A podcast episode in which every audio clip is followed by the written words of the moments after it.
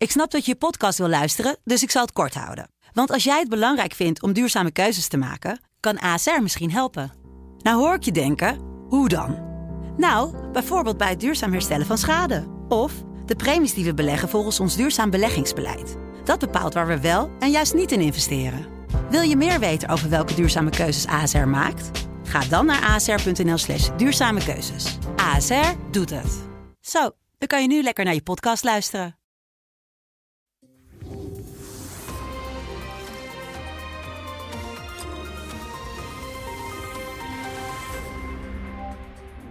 Welkom bij het gesprek met Paul Jansen, de hoofdredacteur van de Telegraaf, waarmee we wekelijks doornemen wat hem bezighoudt in het nieuws.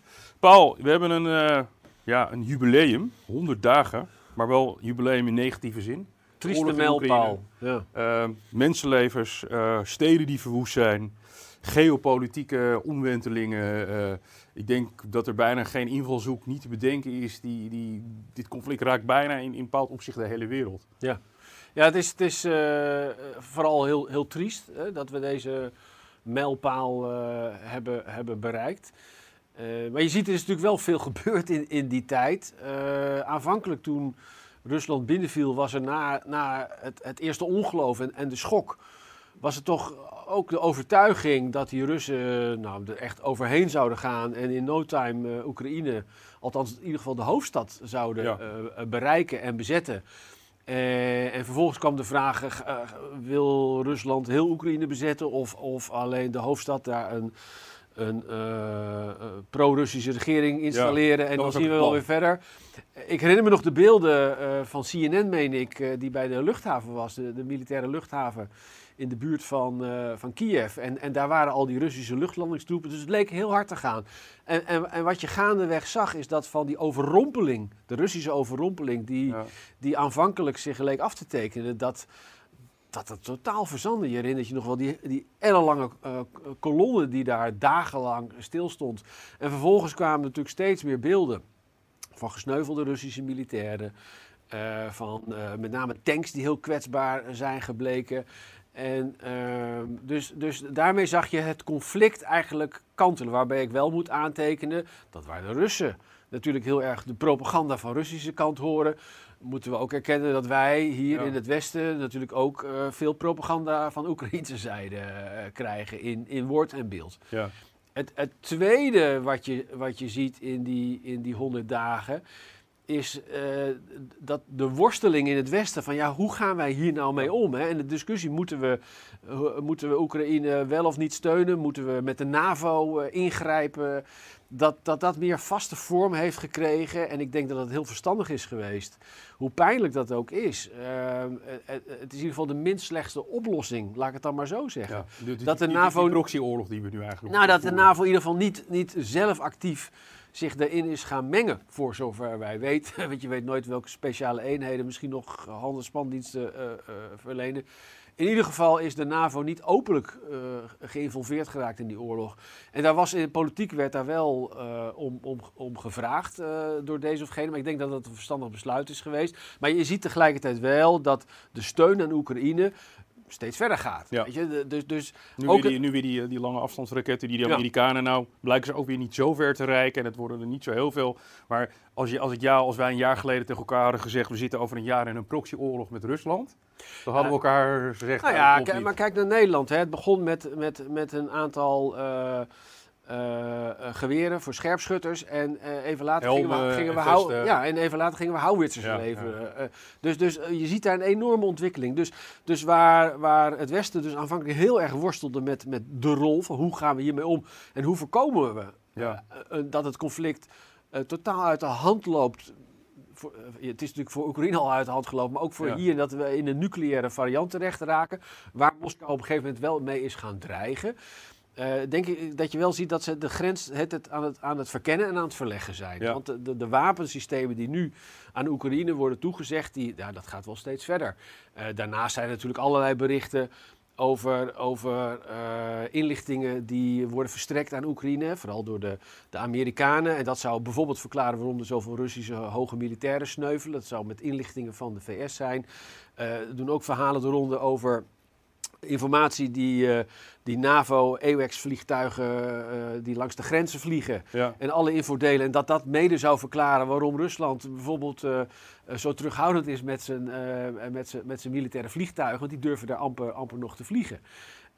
Maar NAVO is niet direct betrokken en ik denk dat dat nog steeds, ik zeg niet een goede, goede keuze is geweest, maar wel de minst slechte. Ja, het, het, heeft ook een einde gemaakt aan die illusie dat we met een soort van verlichte dictatuur, uh, ik, ik, weet niet, dat, terwijl als je ziet, hè, er zijn ook er worden ook oppositieleden vermoord en zo. Zo verlicht is het in die zin niet. Nee.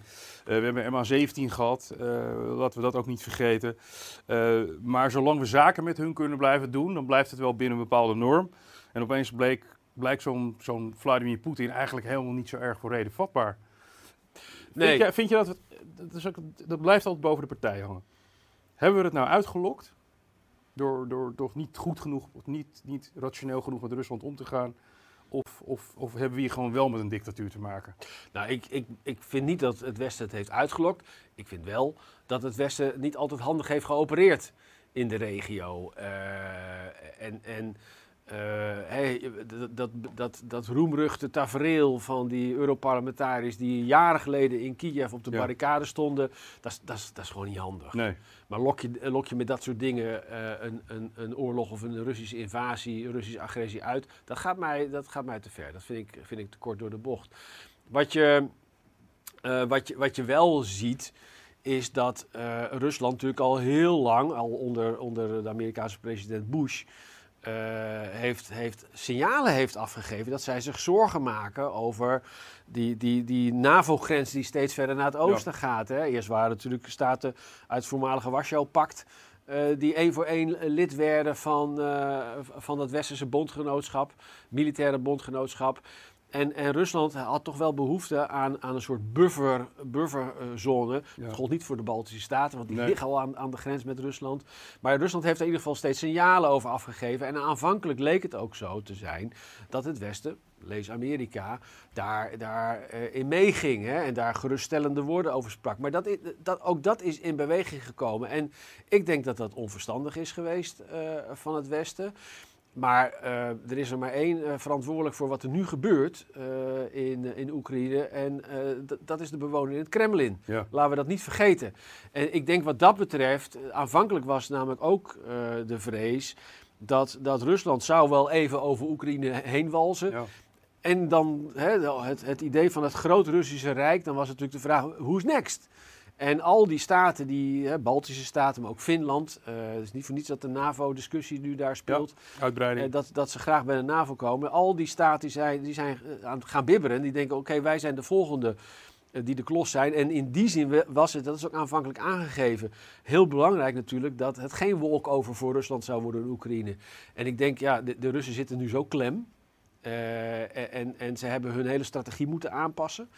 Eh, in, in uh, Oekraïne. Dat de kans dat ze daarna vrolijk doorgaan met weer een nieuw offensief in een ander land, die is niet weg, maar die is wel kleiner geworden. Denk jij uh, dat het tijdperk, los, los van zijn leeftijd, want voor mij is de man rond de 70, denk je dat het tijdperk Poetin nu ook voorbij is? Want er is bijna geen tussenweg. Hè? Of het moet als een overwinning uitgelegd worden, ja. of het is een nederlaag en dat blijft doorcijpelen in, die, in dat Russische middenkader die zeggen, ja, we hebben eigenlijk een beetje een, een flater geslagen hier. Ja, nou kijk, uh, dat, is, dat is een glazen bol kijken. Ja. Uh, daar gelden niet de wetten die, die hier gelden in de politiek. Bovendien moeten we gewoon constateren dat uh, de media in Rusland ehm, toch een hele andere rol hebben eh, dan wij hier in het Westen gewend zijn. het is allemaal staatsmedia geworden. kritische onafhankelijke journalistiek is daar bijkans onmogelijk. Um, en, en dus krijgen de mensen een heel ander beeld voorgespiegeld dan, dan wij voorgespiegeld krijgen. Waarbij ik nogmaals herhaal, want dat is ook wel iets waar wij hier in het Westen uh, scherp op moeten blijven, is dat niet alles wat wij hier horen is misschien wel objectief of zo. Wij, wij, krijgen ook, wij worden ook gevoed met propaganda uit de andere hoek, snap je? Maar ik denk wel, wij, uh, wij hebben wel in het Westen uh, niet alleen journalistiek de keuze om daar zelf wat mee te doen. Wij kunnen lang niet alles controleren, dat, ik, dat is wat ik maar mee wil zeggen. Maar we worden zeker niet uh, gevoed met de propaganda die door de strot wordt geduwd, zoals, dat in Rusland gebeurt. En waarom is dat belangrijk? Omdat als mensen uh, niet weten wat er speelt, uh, is dat altijd een belangrijke factor in, in uh, of er wel of niet steun of kritiek op een oorlog komt. Daar staat natuurlijk tegenover dat op het moment dat daar duizenden, zo niet tienduizenden Russen sneuvelen, dat hou je niet stil. Nee. Weet je, dat, dat zijpelt door in een maatschappij en dat kan uh, de, de onvrede voeden. Datzelfde geldt natuurlijk voor al die sanctiemaatregelen die, die zijn getroffen tegen Rusland. Die gaan het land pijn doen en die gaan met name ook de, de, de, de elite raken. En uh, er zijn allerlei opnieuw weer geruchten in Newsweek deze week uh, dat er een aanslag zou zijn gepleegd. Uh, ja, ik kan daar geen chocola van maken. We moeten daar ook, ook mee oppassen om dat voor waarheid aan te nemen, omdat we het gewoon simpelweg nee. niet weten. Maar het is, het is fascinerend om te kijken wat er zich de komende tijd gaat afspelen in het Kremlin en in de Russische politieke top. En tegelijkertijd moet ik ook wel zeggen, ja, het is ook wel doodeng. Want, want er is er is zo weinig, uh, uh, niet alleen bekend, maar ook de structuren en, en de checks en ja. balances die werken daar ogenschijnlijk niet zoals dat uh, in het verleden niet misschien op onze manier is geweest, maar daar zat wel een balans in. En op het moment dat je in een conflict situatie bent geraakt, waarbij ook internationaal allerlei kanalen zijn verstoord, ja, dan wordt het altijd wiebelig. Dus we gaan nog, nog zeker een, een hele uh, lastige, uh, instabiele periode tegemoet. En ik hoop, maar, ik hoop maar dat die oorlog snel voorbij is. Dankjewel. Graag gedaan.